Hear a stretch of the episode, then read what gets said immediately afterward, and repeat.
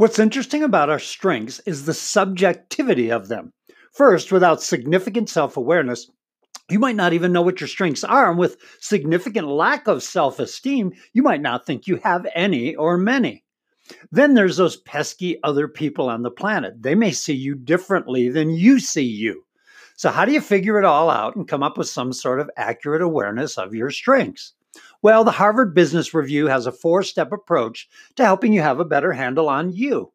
One, identify people to give feedback. Could be friends, clients, family members, eh, strangers. Two, recognize patterns. Here's where you sort out reality from fantasy. Three, compose your self portrait. What do you really look like now that you've accumulated all of this? And then four, redesign your work around your new self view.